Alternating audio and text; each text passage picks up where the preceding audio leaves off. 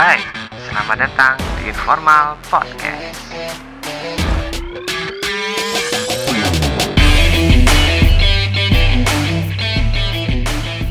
Selamat malam teman-teman, kembali lagi di Informal Project.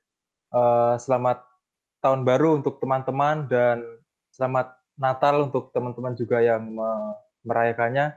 Mungkin di tahun yang baru ini berbeda dengan sebelumnya gitu ya dari Informal Project karena biasanya yang menjadi host utamanya ini Mas Isan. Tapi untuk tahun ini ya tahun yang baru ini uh, program baru banyak. Saya juga menjadi host utama untuk kali ini untuk mengkudeta Mas Isan seperti itu. Betul nggak Mas Akmal? Oke, betul dong. Nah, untuk tahun baru ini biasanya kan kita banyak eh, resolusi-resolusi gitu Mas Akmal. Ya. Nah, tahun barumu ini gimana resolusinya? Uh, resolusi sih sebenarnya dari tahun ke tahun kayak pengen banyak banget gitu yang mau diisi. Kayak pengen banyak banget yang mau aku lakuin gitu.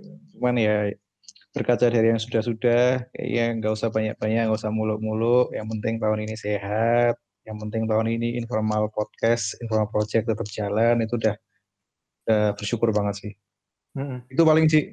Tapi mungkin kita juga termasuk uh, antara bersyukur dan bersedih gitu ya, karena tahun ini uh, kita alhamdulillah masih diberi kesempatan buat merayakan tahun baru. Tapi kita juga di sini bersedih karena banyak teman-teman uh, yang berjuang melawan COVID gitu ya mungkin juga telah kehilangan banyak saudara dan teman-temannya gitu.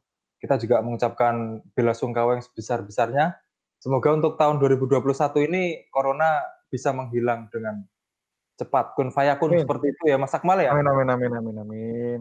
Nah, amin menurutmu ini resolusi 2019 ini ono ra ning daftar nulis gawe project. 19 19 apa 20? tahun wingi, eh? tahun wingi, oh. tahun wingi. Bikin apa? Bikin podcast? Oh. oh.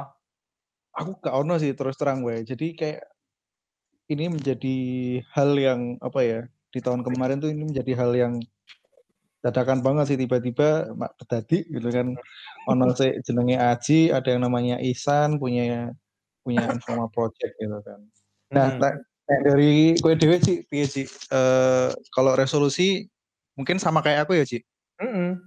Cuman selama ini sejauh ini piye kamu uh, sama Inform Project nih kayaknya kamu kan udah cukup lama juga kecuali Isan sih. Kalau Isan kita nggak usah bahas. Nggak usah bahas Isan. Uh, nek menurutku aku gabung kapan ya Oktober nek nggak salah. Karena Oktober. Hmm, nek nggak salah ya oke lali jadi Pak. Engko tak scroll scroll Twitter gue sih.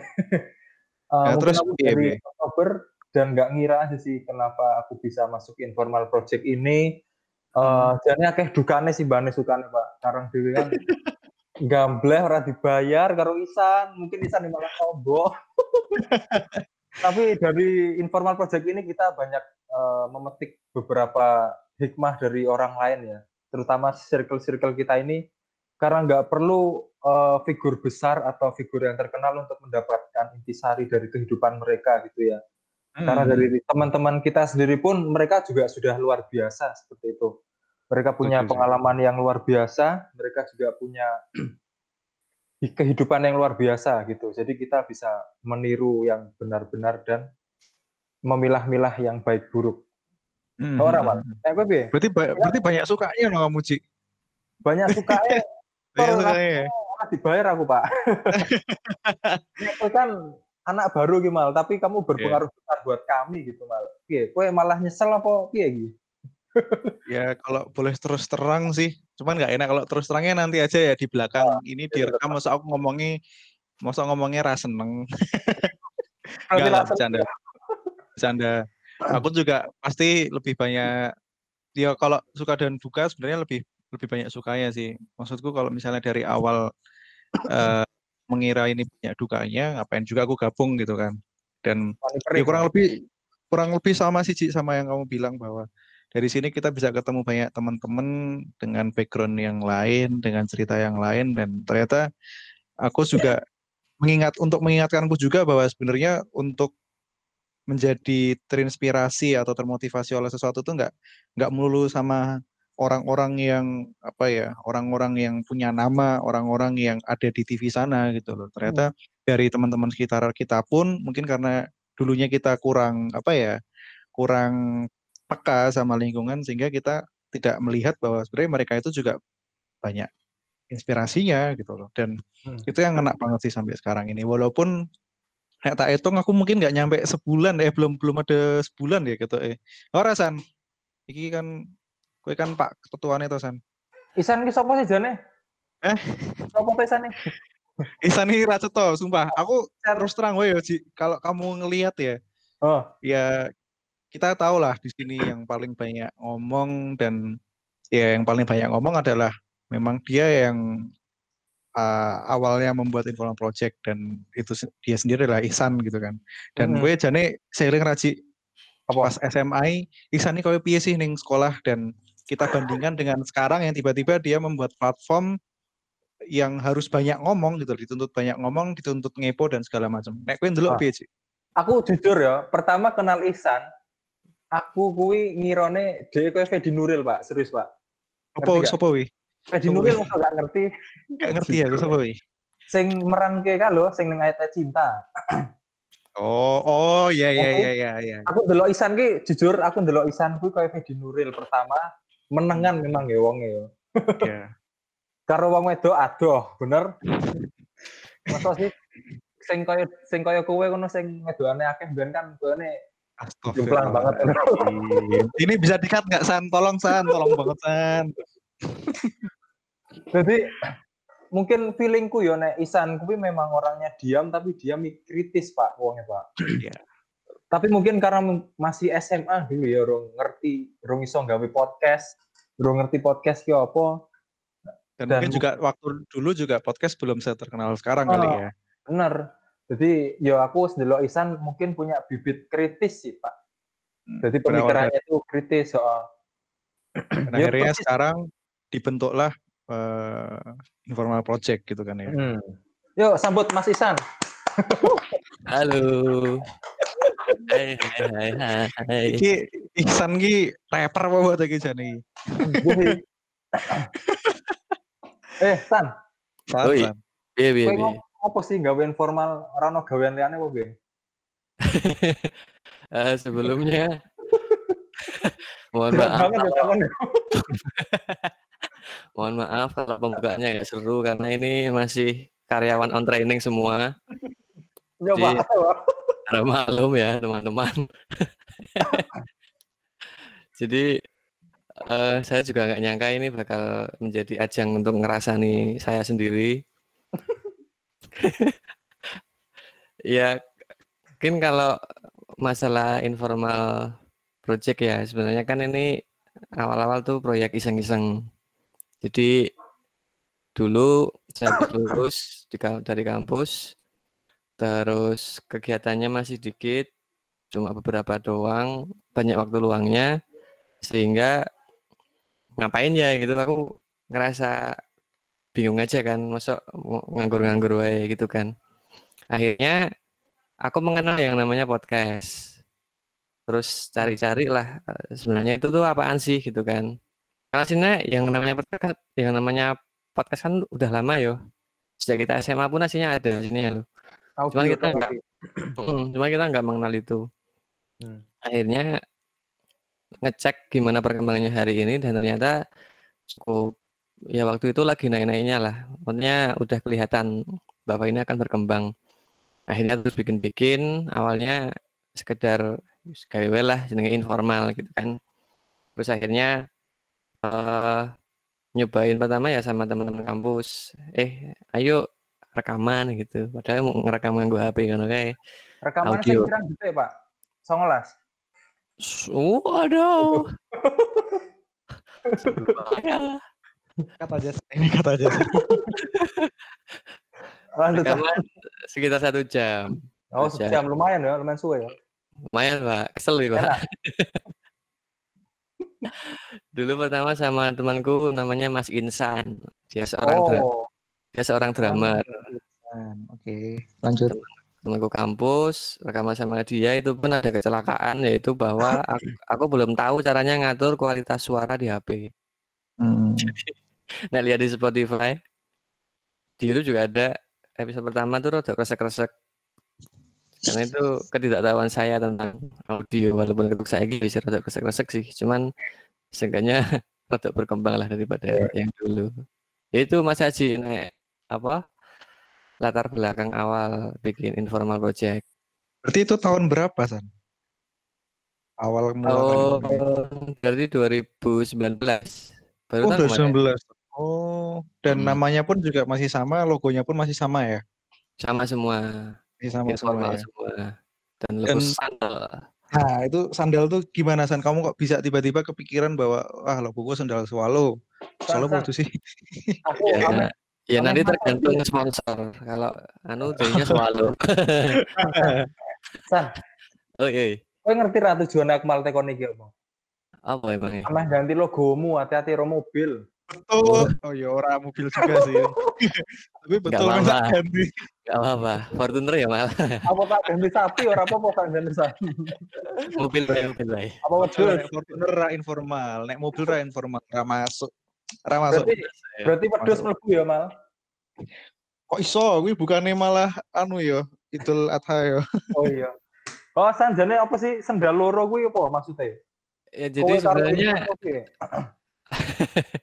Enggak, sebenarnya itu hal yang sangat sederhana aja gitu. Eh, kita kalau masuk di dalam sebuah ruangan yang dikatakan formal itu, nah kira-kira pasti kan disuruh apa? Bahkan dalam peraturan yang tidak tertulis ya, itu kan aturannya kamu harus pakai sepatu toh.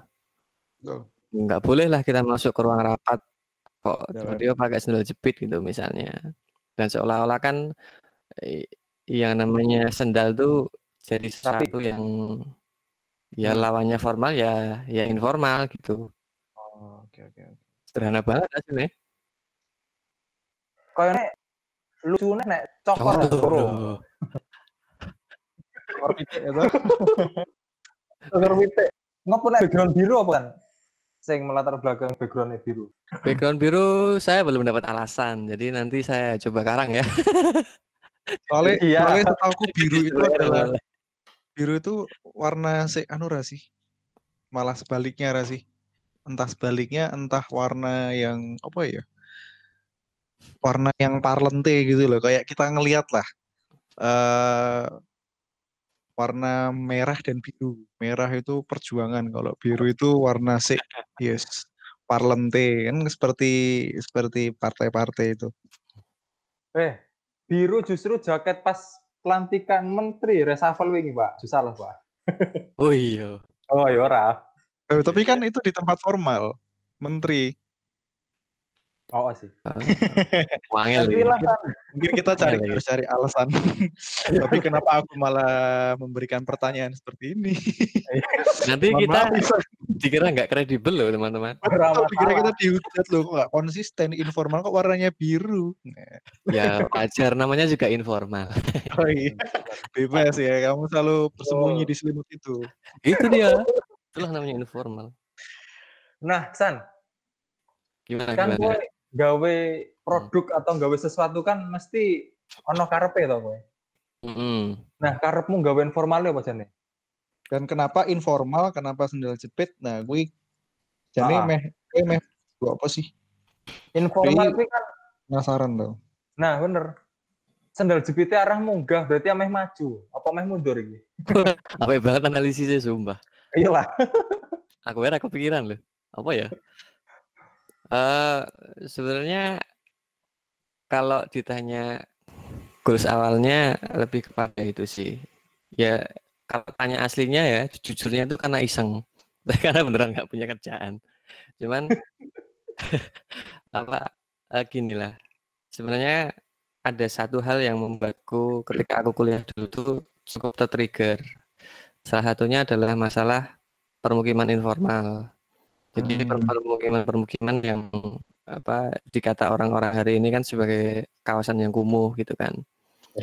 Nah, tapi ternyata setelah aku belajar di kampus itu ternyata eh, justru lingkungan-lingkungan semacam itu tuh menyimpan apa ya kayak semacam blessing in disguise gitu loh. Jadi apa yang kita apa yang kita lihat sebagai sesuatu yang mungkin katakanlah jelek tapi aslinya di sana ada sesuatu yang lain. Salah satunya misalnya Kowe. Waduh. Terlalu jujur. Anda ini. Salah satunya dulu aku pernah dikasih tahu dosenku yang beliau pernah ke India. Kan di India tuh banyak selam. Selam tuh ya sama itu kawasan informal yang katanya kumuh itu kan.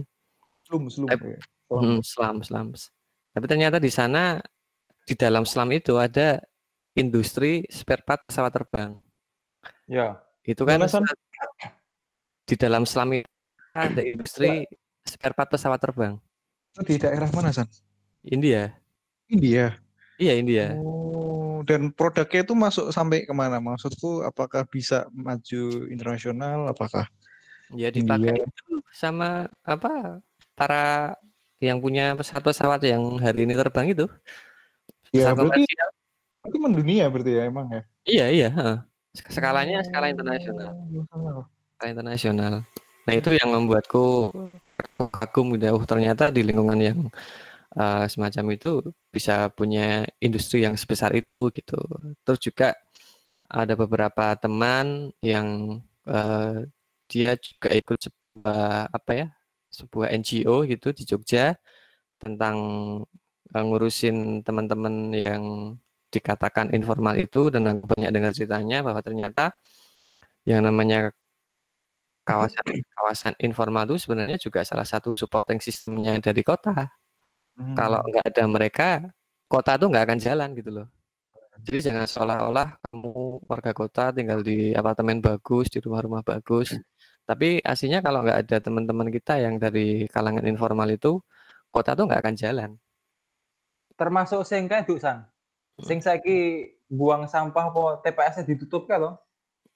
Oh iya itu yang dibantul. Nah salah satunya kan kebanyakan teman-teman kita yang di sana itu kan ada yang bekerja sebagai tukang ojek, tukang Hmm. cleaning service gitu kan. Nah kan tan- tanpa mereka juga kantor yang kamu tempatin juga bakal kotor, sampah-sampahmu nggak akan diambil gitu kan.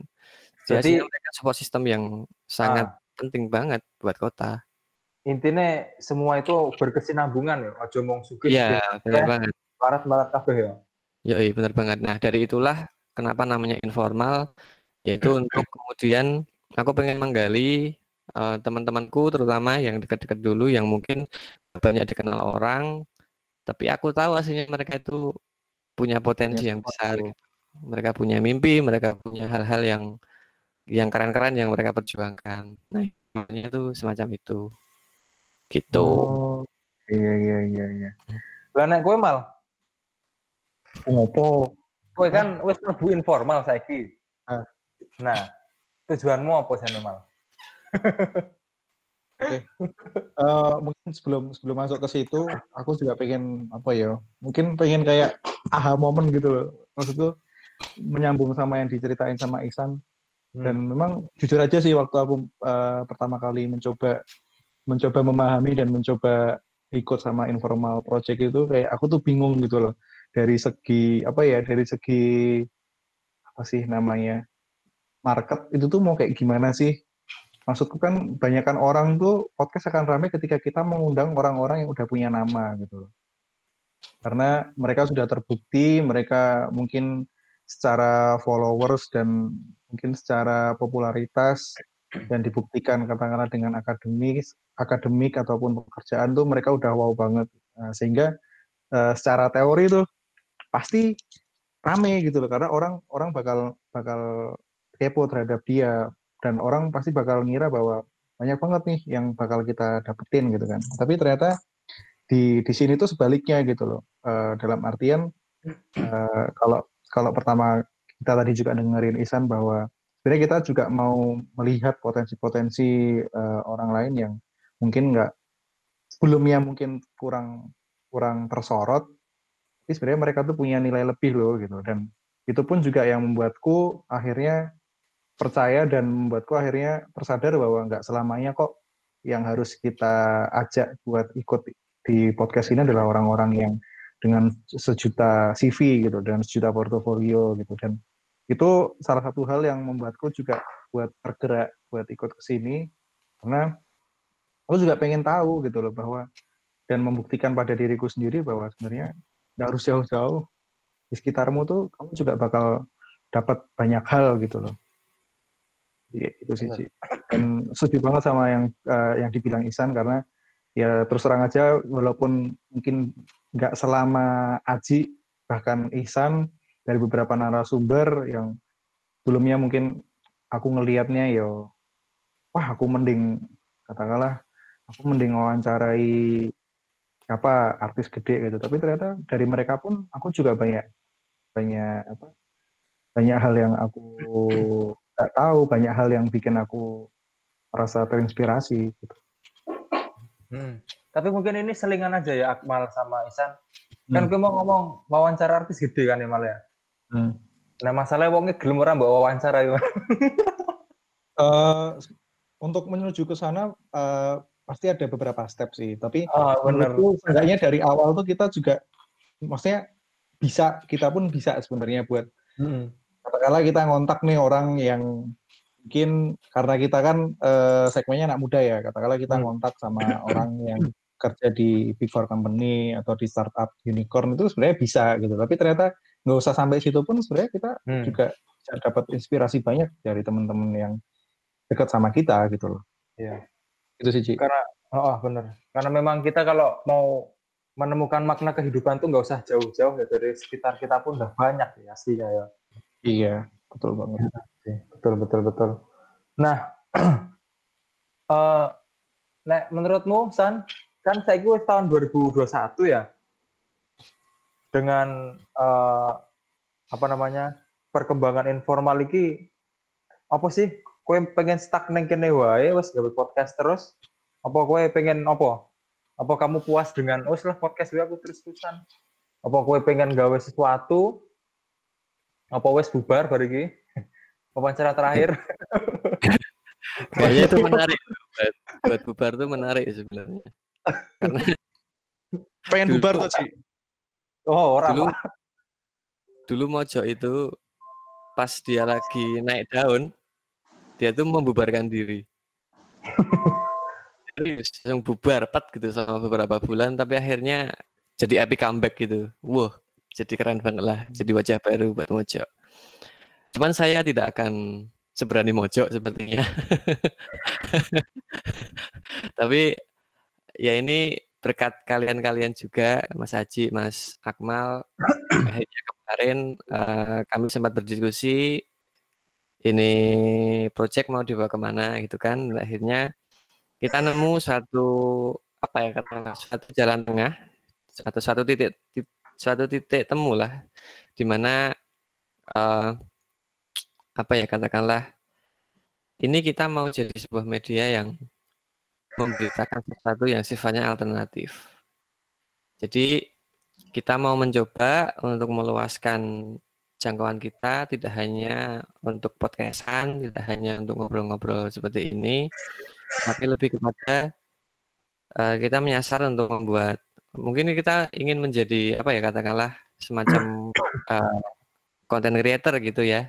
Tapi konten yang kita bawakan adalah wacana-wacana alternatif yang sebenarnya banyak banget ada di Indonesia, baik di luar negeri pun juga sama banyaknya.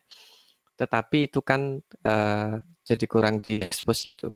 Nah, kini di tahun 2021 ini Informal Project berencana untuk menjadi penghubung, untuk menjadi hub di mana kami nantinya akan mencoba untuk mengumpulkan berbagai macam wacana dari berbagai macam topik.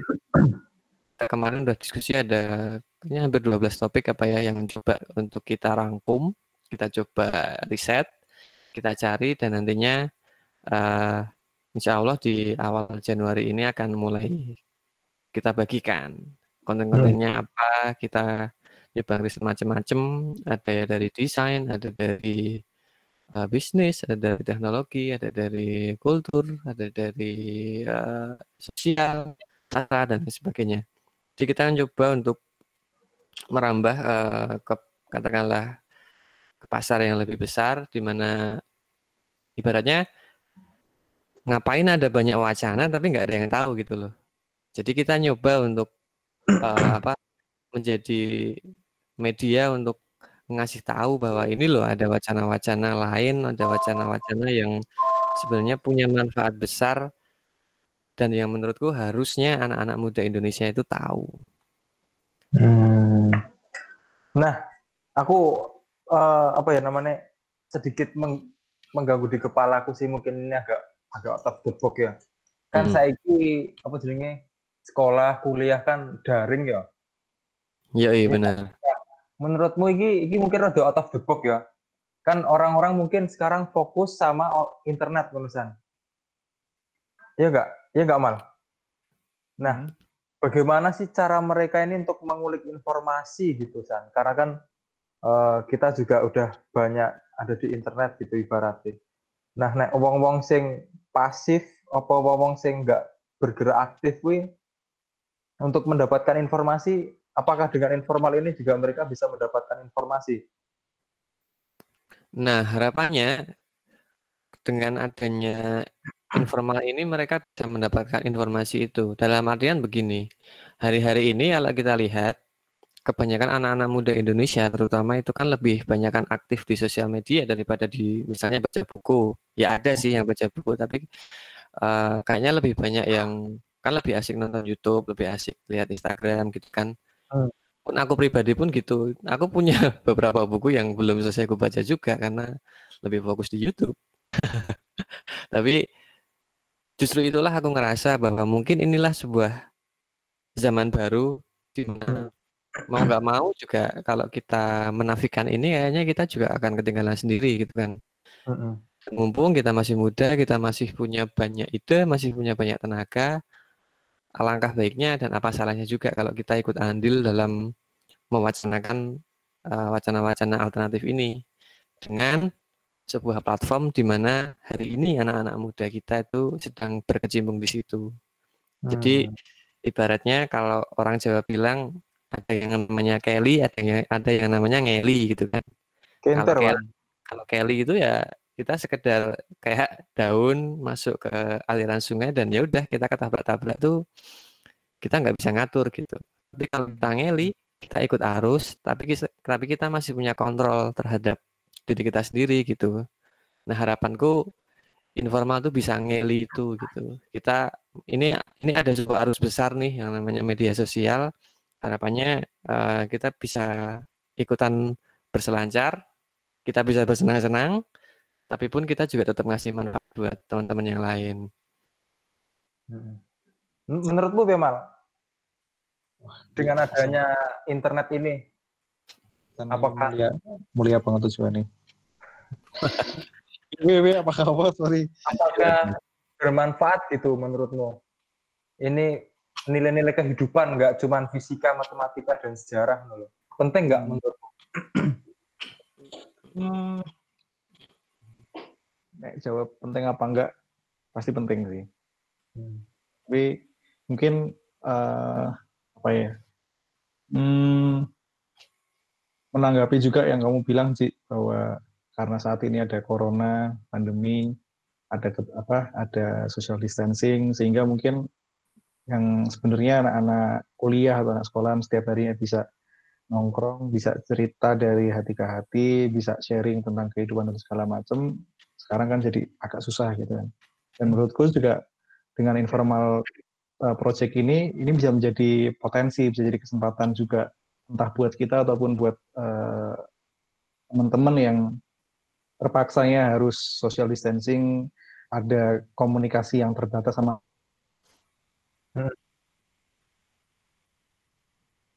teman-teman nah ini bisa menjadi alternatif juga buat mereka gitu.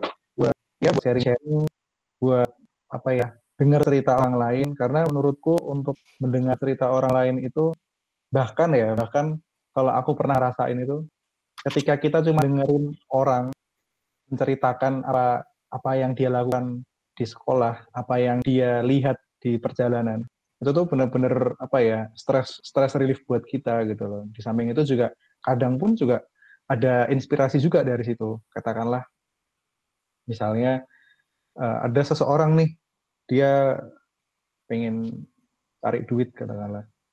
Pengen uh, jajanan apa uang jajannya nambah gitu tapi kadang ketika kita cuma diem aja di rumah butek gitu loh.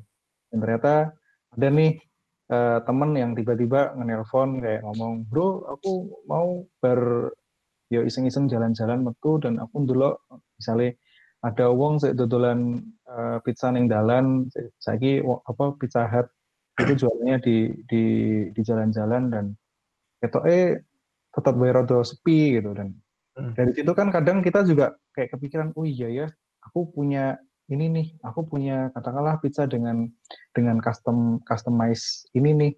Jadi apa ya apa pun yang kita dengar itu kadang tuh bisa menginspirasi kita bisa membawa apa ya bisa membawa inspirasi buat kita. Jadi ya kembali lagi informal project aku rasa kalau secara teori itu pasti akan membantu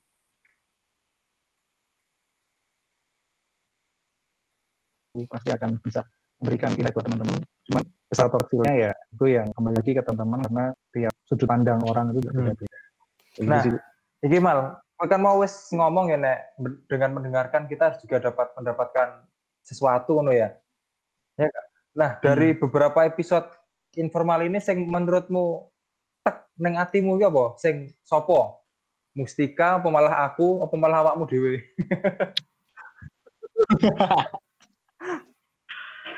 Eh Aku lagi piro ya? Piro ya? Limo ya? lagi ah nanti. Apa oh, ya, Cik? Sopo? awakmu dhewe akeh apa lagi lagi sidik dan aku jadi bingung ya Ci nek misalnya kayak waktu saya piye Ci ya tadi Mas Akmal mau minta istirahat dulu ya kita break dulu segmen pertama kita akan kembali lagi di segmen kedua dadah